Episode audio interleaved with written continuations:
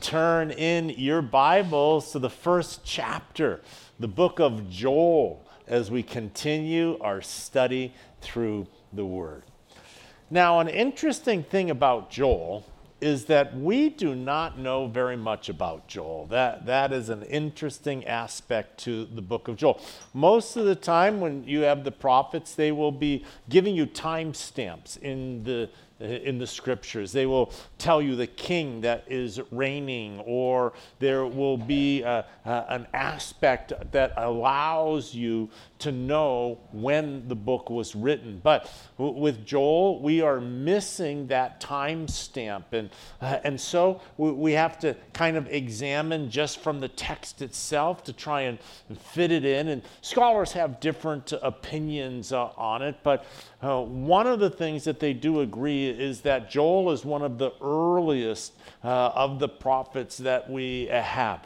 It's believed that he wrote his uh, book during the time that Elisha and Elijah were ministering. That now Elisha and Elijah never wrote anything. Powerful, powerful ministries, but they themselves never wrote. And so Joel is thought to have been a contemporary to uh, these uh, prophets uh, here. Now, the events that kind of bring about the writing of the, uh, of the book of Joel was this incredible plague of locusts that had come into the land. Now, locusts, they uh, would come and they would just multiply and they would move through the land and they would just uh, wipe it out. I mean, they would just grind off every single bit of vegetation that, uh, that there was. They would uh, come in so thick that it said that they were uh, like a cloud. They would even cover over the sun. And, and so there was this, this plague of locusts at the time. And and Joel sees this, this incredible devastation that, that comes upon the land. And so, first and foremost, he, he ministers now to the aftermath of this, you know, of the, of the locusts. But then, secondly, also prophetically, he, he moves this event into the day of the Lord, that this is a harbinger uh, of the day of the Lord. And, uh, and so uh, we will see that, you know, he focuses on one specific aspect uh, of the day of the Lord, and that is uh, namely where the Lord then ultimately comes in uh, and wipes out Israel's enemies and, and defends and protects her. And, and so Joel is going to do two things. He's going to minister to the people directly and then also instruct them about the day of the Lord. Now, the day of the Lord, we know from the other scriptures that it includes numerous events. We see that long before the Lord returns and destroys Israel's enemies, we are going to see the one world government rise. We are going to see the persecution of the nation of Israel, and, and it's going to be a great time of anguish uh, for Israel. We see that it is going to be a period of, uh, of great distress. You have the tribulation period, and then you have the last three and a half years of that seven year period, which is known as the, as the Great Tribulation. And at the end of the Great Tribulation, you are going to have the Lord return. That's when the Lord returns in his second coming. And, and that is then going to lead into the judgment of the nations and then ultimately to the establishment of the millennial reign of Christ. And so there is going to be that thousand years upon the, the face of the earth. Oh, how I can't wait for that. How wonderful that time it is. And we're we're going to be here. We are going to be on this earth and, and we are going to live in peace and harmony uh, with one another. One thing that history has taught the world is that man cannot successfully rule over man. Because power corrupts. And so uh, ultimately, it will always have its corrupting power. And so uh, we have never seen righteousness yet uh, here upon the face of the earth, but we will experience that. When Jesus Christ is sitting upon the throne, then we are going to live in true righteousness here upon the earth. We will no longer know war. Can you imagine that? When no longer will there be economics of, uh, of war and the military machines and the amount of money that is spent defending and, uh, and assaulting nations against nations uh, globally. It says that, you know, the plows, the, the, the shields and the weapons are going to be beat into plowshares and, uh, and, and now into farming equipment and, and into this great period of peace and prosperity. It says that uh, the curse and, and aspects of the curse will be uh, rolled back, where the lion now will lie down with lamb, that, that, that the peace of man against man will also be experienced in the animal kingdom uh, as well. The violence in the, in the animal kingdom. I don't know, when I was growing up, they used to have this show, Mutual of Omaha. Can you finish that?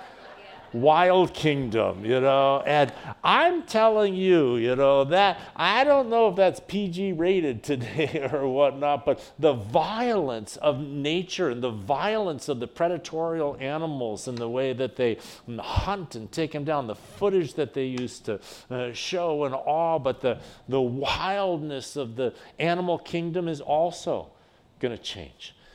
And the animals, uh, will not have to be predatory any longer. They will live in peace with one another. There will be this glorious harmony now upon the face of the earth. The world ruled the way that it was intended to be ruled. And and that's going to happen for a, a, a, thousand years. That's going to be glorious. And, and part of the reason that that is going to transpire is that uh, at the end of the tribulation, Satan is going to be bound and he's going to be cast down into the abuso. So for a thousand years, he is chained up and, and not able to create all of his mischief. But at the end of that thousand year reign, then Satan is going to be let out once again and he is going to then bring temptation and try to draw people away from the Lord and the things of the Lord. And and they will be he will be successful in drawing some away. And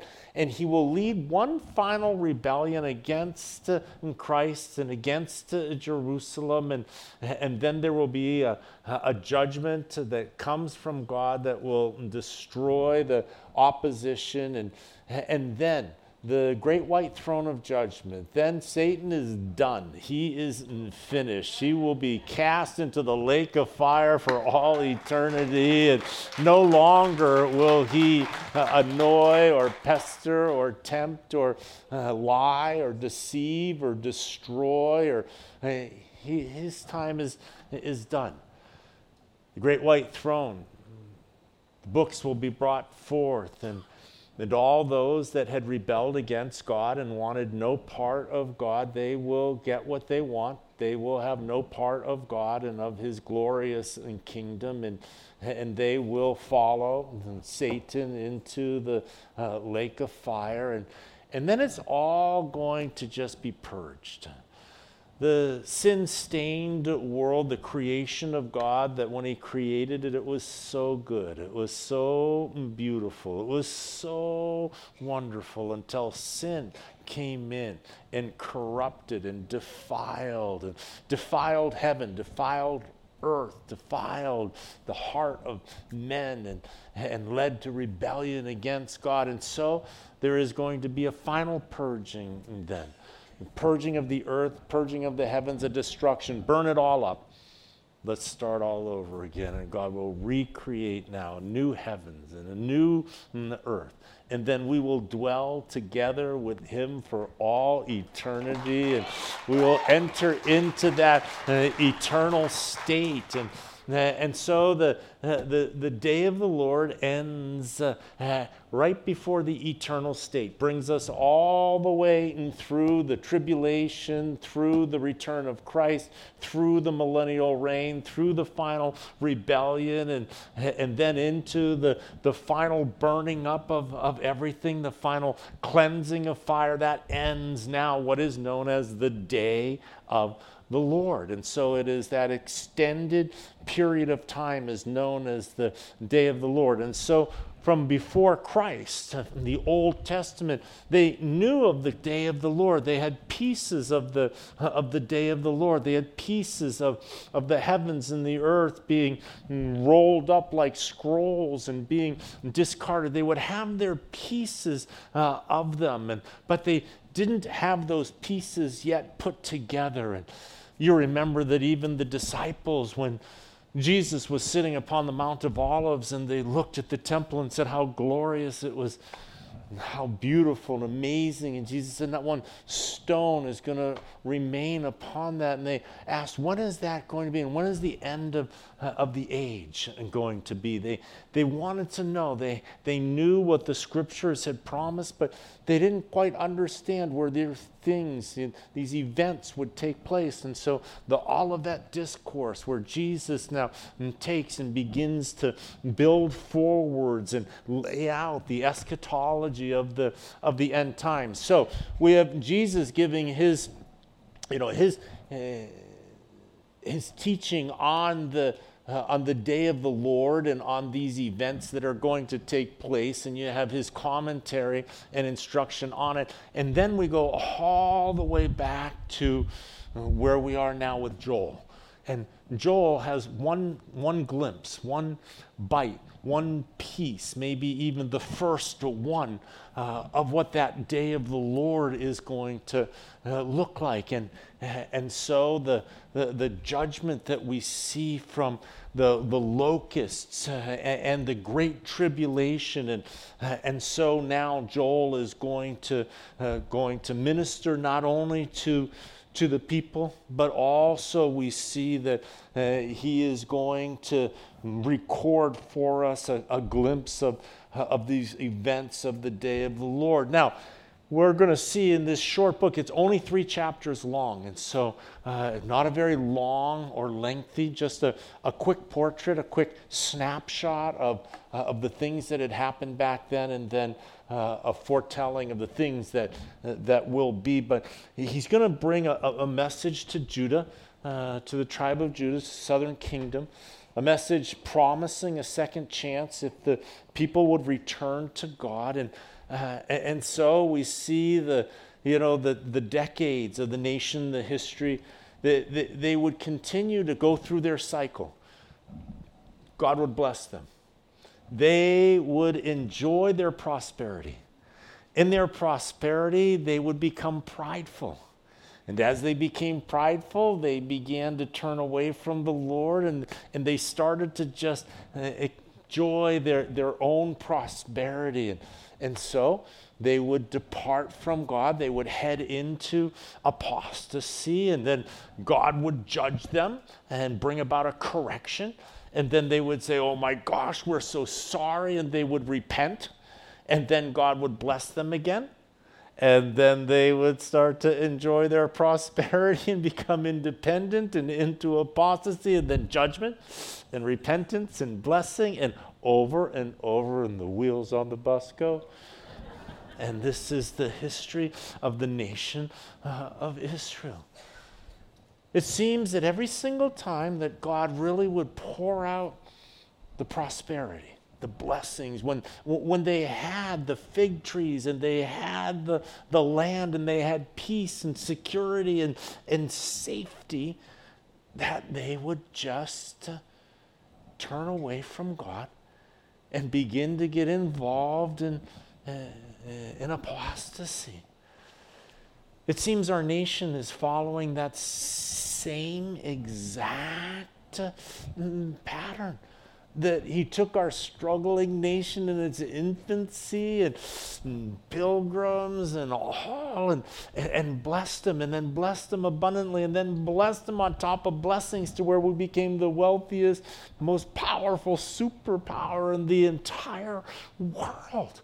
That was just God blessing our, uh, our nation. And then in our prosperity, we see how we have just started to morally go off the rails. We are, our nation is morally off the rails right now. Amen? The issues that we are struggling with, you just, you know, one of the things that I always ask is how crazy does crazy have to get before you say, this is nuts? I, I, I mean, this is just crazy, you know? And, and, and so I believe that we're getting, you know, I believe we're past there. This is this is crazy.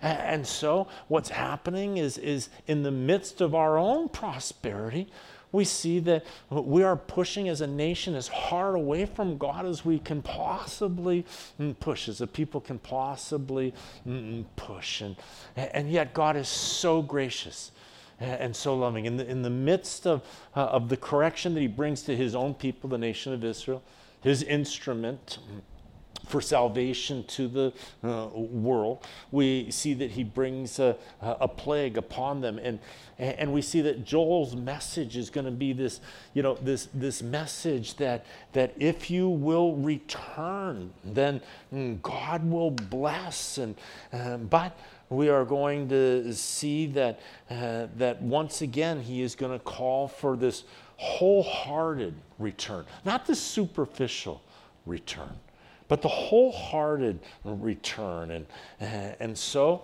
uh, we are going to see this, uh, this message. And, and so, kind of the, the, the outline of this short book is, is that the calamities uh, of God are a warning of the things that are going to come, or the warnings of what the Great Tribulation is going to mm, be like. And, and if you will heed these warnings and, and then return to the Lord with all your heart, with all your heart, wake up out of your slumber.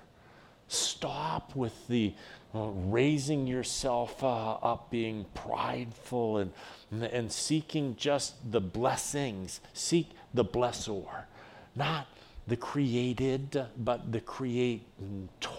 And, and so that wholehearted return back to the Lord. And, and when you return to the Lord, then God's fullest blessings will be poured out. God's fullest blessing is his intimacy, is intimacy with God. See, when, when we sin, God withdraws.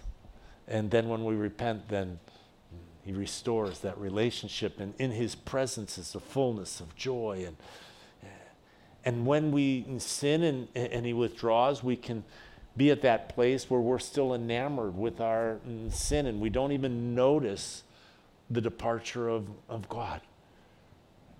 But it won't be long before the, the sin that is so exciting and so enticing and so fun turns to gravel in your mouth. And when it turns to gravel in your mouth, and then you turn to the Lord, and the Lord is not there because he had departed, and you never even knew it. And so mm, here we see that, that when you do return, when you do become like that in prodigal where, where it seemed so fun uh, in the world until one day he woke up and he's eating pig slop to survive. And he's comes to his senses. That the servants in my father's house are living better than i am. That sin will take you away from the blessings of god and had brought the prodigal so far that now the quality of his life uh, was worse than, than even one of the servants in his father's household. He came to his senses. And he comes back to the father. And he, he's rehearsing the whole time. I, I, I'm not asking to even be a son. I Dad, I just want a job. Can I just have a job as a servant here in your household? And, and you remember what the response was? That the only time that we ever see the Father run in scriptures is when he runs to his son, when he runs to embrace him. And he gives him the signet ring and he puts the robe on him and the sandals on his feet and he calls for a feast. You see, that is the heart of our Heavenly Father when we do repent.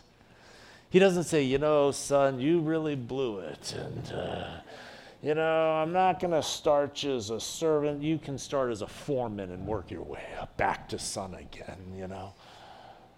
Immediate, instantaneous forgiveness, embrace. Because you see, God created you to be connected to Him. He created you for the desire. His desire for you was intimacy. Intimacy with Him. That, that's what He that's what he desires. And it breaks his heart when sin separates us and, and sin pushes him back from that intimacy with us. And the minute that we're willing to push that sin out, then man, he is so excited to be back in our lives and, and to be right back together again. And so, Joel is a short book, but it's a powerful book, and it's such a good reminder for each and every one of us. When we stray a little bit, when we get a little distracted, when, when other things and cares in this world start to grip our hearts to where we lose sight of what's really important and who's important to know that his arms are wide open the second that we bring him back into focus and we say that we are sorry. Let's begin this first chapter, Joel, first verse. The word of the Lord that came to Joel, the son of Pethuel And so here we see that, you know, the prophet indicates that this message was from God. This is the word of the Lord that came to Joel. And, but he doesn't date it, doesn't let us know who was reigning in Judah or in Israel. He just says that it came to Joel. And Joel means, uh, Joel means uh, Jehovah is God. And He's the son of Pethuel. And that's the only fact that uh, given about Joel, is, is that he is the son of Pethuel. Now, who is Pethuel? We have no idea. so it doesn't help us very much. But it's interesting to notice the only fact we get about him, uh, and that's uh it. And, uh, and so uh, we see in verse 2 Hear this, you elders, and give ear, all you inhabitants of the land. Has anything like this happened in your days, or even in the days of your fathers? And so, uh, here we see that he begins by, you know, crying out to the nation. Hear this, you, uh, you elders, and uh, and these are the the people that are the white hairs, not the official leaders, but the aged who take and pass on the stories from one generation to the next generation. He says, you know, give here all you inhabitants of the land. Let's, start with the, the oldest and then uh, all the way to anybody else. And, and he's asking this, uh, this question Has anything like this happened in your days? That's why he asks the oldest people first, because if it hasn't happened in the oldest people's lives, then it hasn't happened in the younger people's uh, lives. But, you know, uh, you elders, have you ever seen anything like this? You young people, everybody in the nation, have you ever seen anything like this? Or even in the days of your fathers, did your fathers or your grandfathers, did they ever tell you of anything like what we just uh, went through? Uh, did your fathers or, or, or your grandfathers, did they ever see anything like COVID? Have we ever seen anything like COVID that shut the entire world down the way that it did? And, and so, this kind of a, a, a singular event that took place that that the likes of which they had never experienced before as a, as a nation, to the depth, to the degree of what, of what they had just uh, experienced. He, he says, Tell your children about it, and let your children tell their children. When we get old, they're going to they're going to say, Well, now, what was that COVID thing all about? And were you alive when they had that? That did they make people stay in their houses and not let anybody go out? And and you will have stories. Oh, Sonny, let me tell you about what happened in those days. And you, you know, and, and and this is now the same thing. They have had this this national calamity that has scarred, that has seared into the, the, the, their experience. They'll never forget it, and they'll never be the same because of it. And so he says in Tell your children about it, and let your children tell their children, and their children another generation. And, and this is something that, uh, that is happening, he is saying, that is unparalleled, and pass it down from generation to generation. What the chewing locust left, the swarming locust has eaten. What the swarming locust left, the crawling locust has eaten. And what the crawling locust left, the consuming locust has eaten. And so uh, here we see the, the beginning of the description of the devastation that, uh, that this locust infestation mm, caused. We mm, see that there are four terms uh, that are used uh, in verse 4 with regards to the locusts. Uh, there is the, the chewing locust and the swarming locust and the crawling locust and the consuming locust. And I want you to know that those are four different Hebrew words. And, and, and so, different thoughts as to the, the four words that are used here. Now, there are 80 or 90 different species of locusts uh, in the East. And so, some that think that he is uh, describing four different species of locusts, but Others uh, think that he's describing the four stages uh, of locusts. Locusts are uh, females lay eggs, uh, and then those uh, eggs uh, hatch uh, into these. Uh, into these grasshoppers, into these locusts, and and when they're first hatched, they don't have wings and they are very soft. The shell of them is very soft, and then they will shed that, uh, and then the next shell will be a little bit harder, and they will shed that, and then the next a little bit harder. And about the fourth or the fifth shedding, they now will be very hard on the outside and they will have their wings uh, will now be developed uh, and they'll be able to fly and they also will be uh, mature at that point. And so there are four stages uh, of uh, locusts uh, now, and, and each of those stages they represent different dangers of destruction. And, and, and so we see here that, uh, that now it's an interesting thing about them is that they're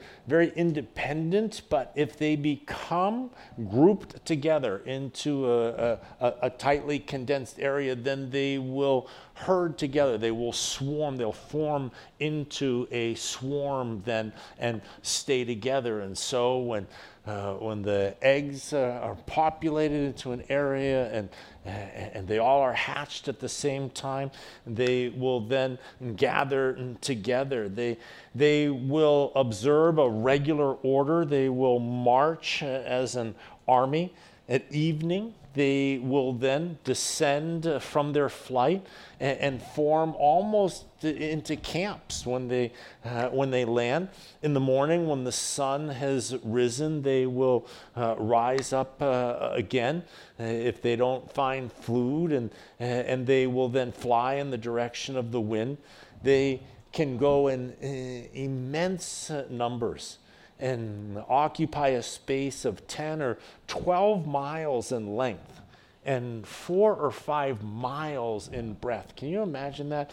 10 miles by four or five miles uh, long and moving as a, uh, as a group. The sound of their wings is said to be mm, horrific, and when they descend upon the earth, they will cover the a vast track. And, and, and when they land in the horde they can be listen to this a foot to a foot and a half deep as they land on each other and they just keep on moving and, and landing uh, and shuffling uh, uh, along. And they pass over walls and enter doors and windows. It's just absolutely unstoppable. They devour every single thing that is green. They strip off the barks of the trees and, and even break them into pieces by, uh, by their weight.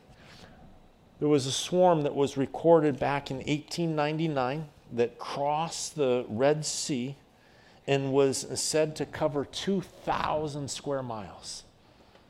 2,000 square miles. And so uh, here we see that there is this incredible locust swarm that just descends uh, uh, upon Judah. And, and no wonder now, as they uh, look upon this devastation that takes place that, uh, that suggests now the, the great tribulation and, and the destruction of the future. In verse 5 Awake, you drunkards, and weep and wail, all you drinkers of wine, because of the new wine, for it has been cut off from your mouth. Uh, and so uh, here we see that uh, that now all of those who, who were part of the luxury classes, the wealthy that had their wine and all, we see that there is a, a call to, to weep and to wail now. It says in verse 6 For a nation has come up against my land, strong, without number his teeth are the teeth of a lion, and he has the fangs of a mm, fierce uh, lion. And so, here we see that, uh, that now the, the nation, the swarm of locusts are, are like a, a nation without number. They devastate and and so it says that a nation has come upon, and that word for come upon is a military term. And so Joel is using a specific military term that speaks of the approach of an enemy. Uh, and his teeth are the teeth of a lion. The jaws of uh, some of the locusts are toothed like a saw blade. Uh, and so they are able to cut through wood. They're even able to cut through uh, leather uh, as well as uh, anything that is green. And, uh, and so we see that, uh, that Joel kind of sees these, these, these insects as a forerunner of, of even more terrible punishments. And, and unless God's people would repent, then we see that even greater destruction is going to uh, come upon them. And, uh, and so uh, here we see this call now to repentance as, uh, as the nation had continued to waver between holiness uh, and straying between worshiping God and going after the sensual pagan gods of the Canaanites and Uh, and so now, suddenly, here we have this judgment that comes upon them. He, he, has laid waste my vine and ruined my fig tree. And he has stripped it bare and thrown it away. Its branches are made uh, white. Now, the vine is a symbol of the nation of Israel and also the fig tree. And so the nation has been devastated. Uh, and so it's been mm, wasted. And by this plague of locusts. And, and interesting that God calls them my fig tree and my vine tree. The judgment has, has come upon what is God's because the nation of Israel is, is God's people. Lament like a virgin girded with sackcloth for the husband uh, of her youth. Lament. Here we see that it's not just a mourning, but, but Joel uses one of the deepest pictures of, uh, of inciting uh, now this, this sorrow. And, and that's the picture. The picture that he uses uh, is of a, uh, of a young woman, a virgin, who is betrothed. And so she's betrothed. Is there anything more exciting than when you're engaged? I love being around people that are engaged. It's so fun. They're so happy. They are so excited. They can't even stand it. They can't even sleep at night. They're just so happy and excited their whole life. They've met the person. It's like it's happening. They're planning their wedding. They're getting ready for their future. They're buying white paint for their picket fence. And I mean, it's just beautiful. You know, their, their life is, is beautiful. And it's the picture of this, of this young virgin that is engaged whose husband suddenly dies. Now remember that you were considered husband and wife when you were betrothed, when you were in that uh, engagement period. And so you have this bride to be whose husband now tragically dies. And Joel says, mourn like, like that. Mourn like your love, your life, your everything has been ripped out of your hands and, and, has been cruelly discarded from you. And, and, and get in touch with, with that kind of mourning, not just a, you know, oh, we're sorry, but the deepest most regrettable, mournful sorrow that, that, that you can even gravitate to. And so with sackcloth, uh, the grain offering and the drink offering, verse 9, have been cut off from the house of the Lord. The priests mourn who minister to the Lord. The grain offering and the drink offering, they were the daily sacrifices. The judgment that had come upon them had interrupted the worship of God, had interrupted the worship of God. The temple, the pride of the nation of Israel, those sacrifices that every single day reminded the nation that they are God's and people stopped because of this judgment. And so it was like God put them in a timeout. Stop your meaningless sacrifices. Stop with the ritual worship of me. Stop with the routine. I want your heart.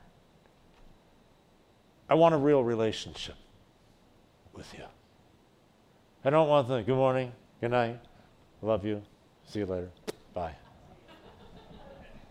That's not what I want. I want you.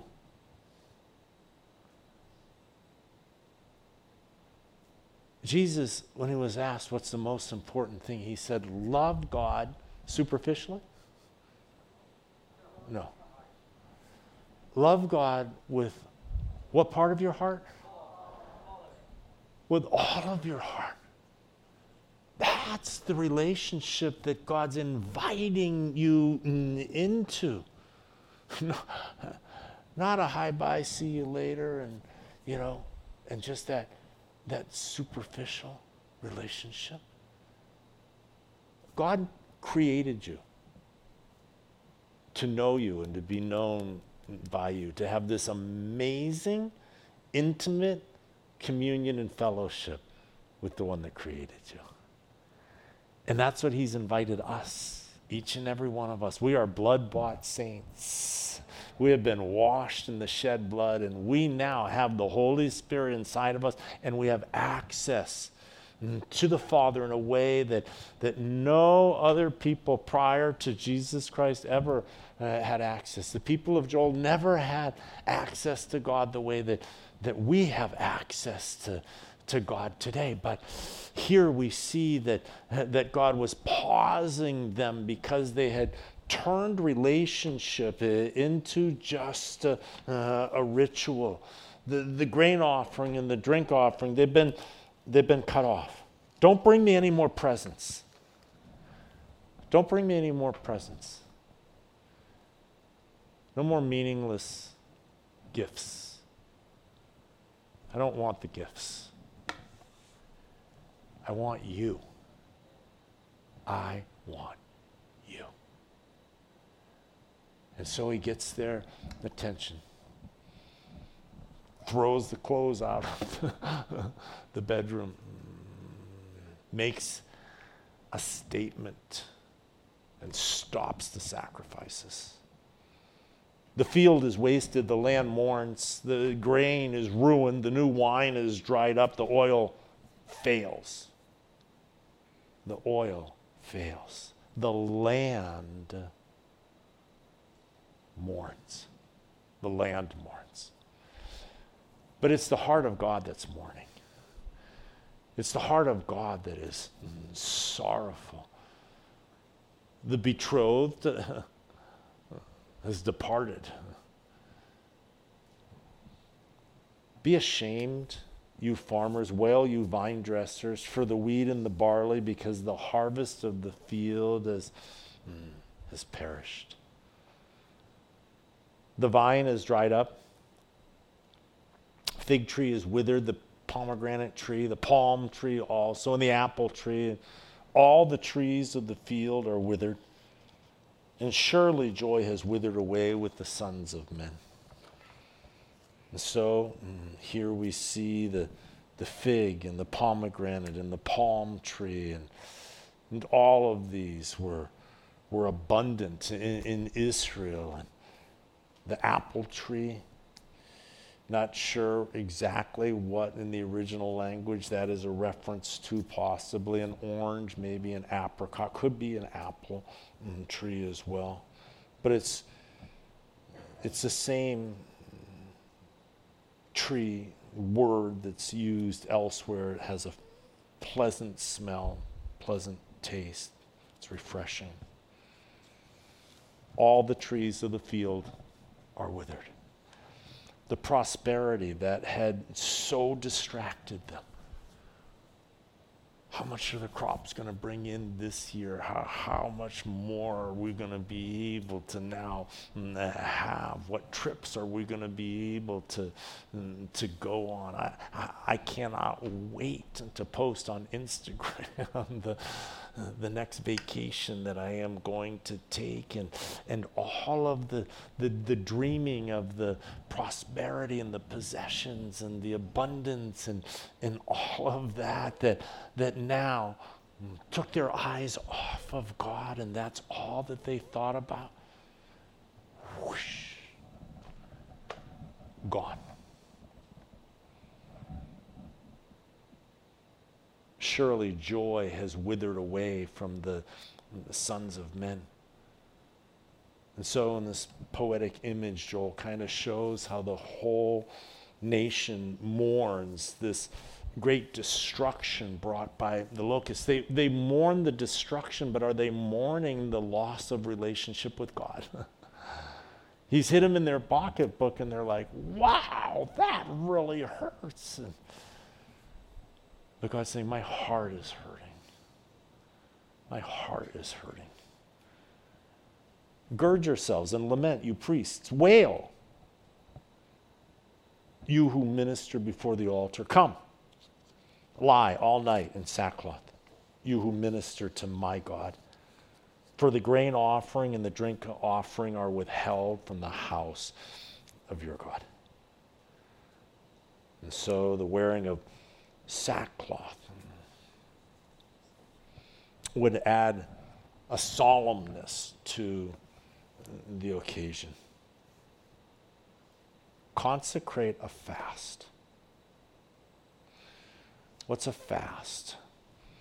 A fast is locking down the flesh. You see, they had become carnal in their appetites, they had become carnal in their lives. They were only worried about their, their physical life. And, and so a fast is when you stop feeding the flesh for a season. You just stop. And the, and the fast is a way of getting, getting a hold of yourself, back to your senses, telling your flesh, you're not the boss of me. When your flesh starts to get out of control on you, when you start losing self control, then it needs a timeout. it needs to just be locked down and just to understand the word no again. That's what a fast does. And you can do any type of a fast. Have a little no, medium no, you can have a big no, you can have a long no, a short no, you can have just quick time out, a long timeout. You can it is a matter of your ability to not let your flesh be in charge of you. Crucifying the flesh. Pick up your cross and follow me. Without the crucified flesh, the flesh pulls you and now you start serving the flesh instead of serving God. And so that fast, now, get control of your flesh. Consecrate a fast. Call a sacred assembly. Gather the elders and all the inhabitants of the land into the house of the Lord your God and cry out to the Lord. Seek God, come to the house of the Lord. Come to the temple. Come to the place where, where you're supposed to gather together with God. You see, they had just turned it into a ritual. So they weren't really connecting with God even when they were coming. They were just kind of going through the, the motions. I pray that that doesn't happen with us. The church never just something that you do that's plugged into your schedule that you just kind of come and occupy, but that, but that each and every time you come to, to encounter God, that, that God has a word for you. That he wants to talk to you and help you and love you and draw you close and wash you and hug you, and that you leave built up and encouraged and closer than when you walk through the door.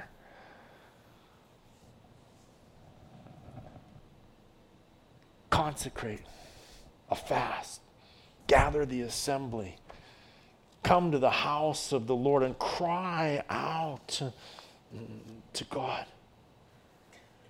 The crops have been destroyed. Things are, are serious. And listen, when things get serious in your life, get serious with God. Amen? May it be the first step. May, may you run to God. May you run right into his, his arms. When you're in trouble, when life is overwhelming you, when you are dealing with a swarm of locusts in your life that can come from any direction at any time. See, that was the problem. It was completely unexpected. Locusts were not forecast in the weather, they just showed up uninvited and destroyed everything. And calamity happens like that, doesn't it? One minute, man, everything's going fine, and in a drop of a dime,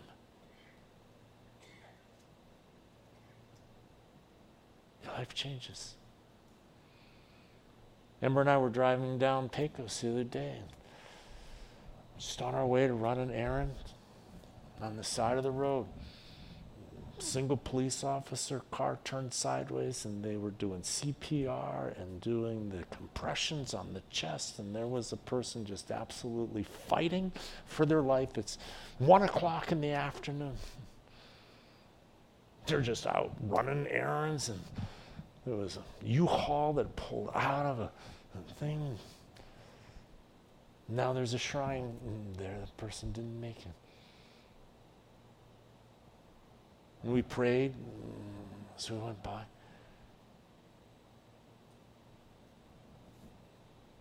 In a moment, in an instant, mm, your life just changes. And when calamity strikes, mm, or difficulty or hardship, run to the Lord run to the Lord. That's exactly what Joel is doing. Everybody is freaking out at the loss of everything. And Joel is yelling to everybody to the temple, to the temple, to the Lord. Call for a fast. Let's cry out to God. Let's get into His presence. And he immediately directs everybody when everybody doesn't know which way to go. Here's the, the voice uh, of the one bringing clarity as a clarion call to the nation run to God. When you don't know which way to turn, run to God. Run to God.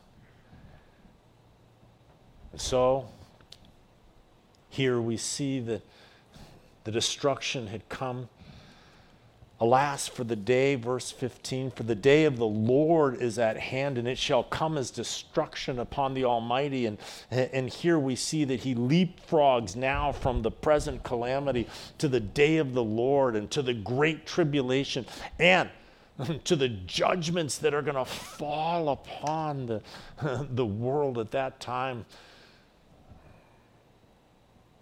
And it shall come as destruction from the Almighty.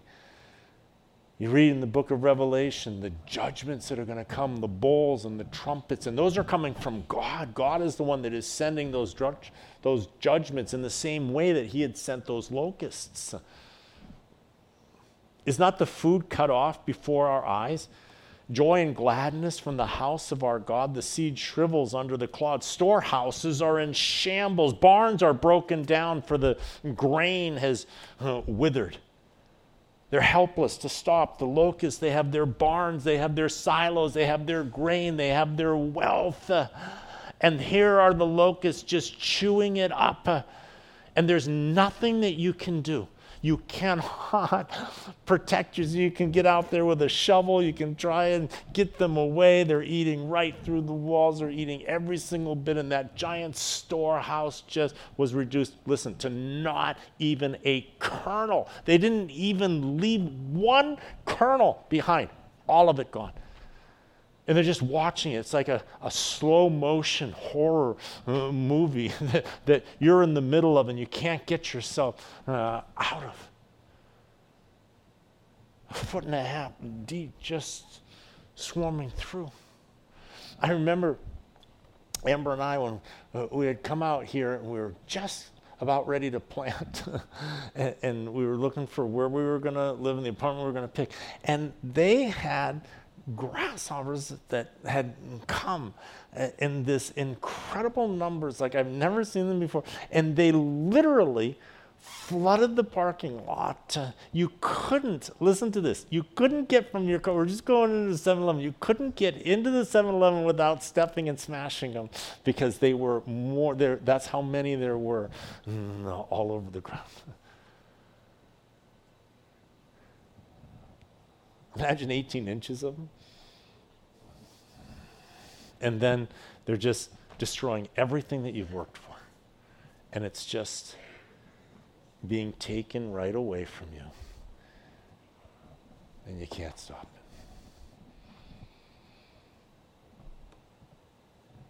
Barns are broken down for the, uh, the grain has withered. How the animals groan. The herds of cattle are restless because they have no pasture. Even the flocks of the sheep and suffer punishment. And so here it says the, the animals groan, the, uh, they sob. They are participating, the animals are participating in the sorrows of man. When Adam and Eve fell and sin entered in, the animal kingdom fell with them. Everything that man had jurisdiction over was contaminated by sin. And so the, the poor and the innocent, they have to bear the guilt of man's sin. And we see that Joel cries out, O Lord, to you I cry out. For fire has devoured the open pastures, and a flame has burned all the trees of the field. The beasts of the field also cry out to you, for the water brooks are dried up, and fire has devoured the open mm, pastures. And, uh, and so, again, the great tribulation when, uh, when the fire is going to devour, when the famine is going to become so great food supplies are going to be in, interrupted, the future judgments that are going to come in that day of the Lord. But here, what is Joel's exhortation? O Lord, to you I cry out. May the Lord just hear us. May we be willing to cry out. If you are in any calamity whatsoever today, don't withdraw. Don't retreat into yourself. Don't wring your hands and, and soldier it. Cry out to the Lord. Bring it to the God that loves you, that made you, that is desiring intimacy and closeness with you, and will walk you through whatever fire you have to walk through. He will be there in the midst of it with you. Let's pray. Father God, thank you for your word. And God, you love us. You desire real relationship with us. And may we not be so enamored with the things of this world that we forget about you. May we love you with all our heart, soul, mind, and strength. Teach us what that looks like. God, what does that even look like? How do I do that? So draw us, Lord, to hunger for more of you, to thirst for more of you, to draw nearer to you than we've ever been before, and to continue to pursue you. In your presence is the fullness of joy. It's in Jesus' holy and precious name we pray. Amen.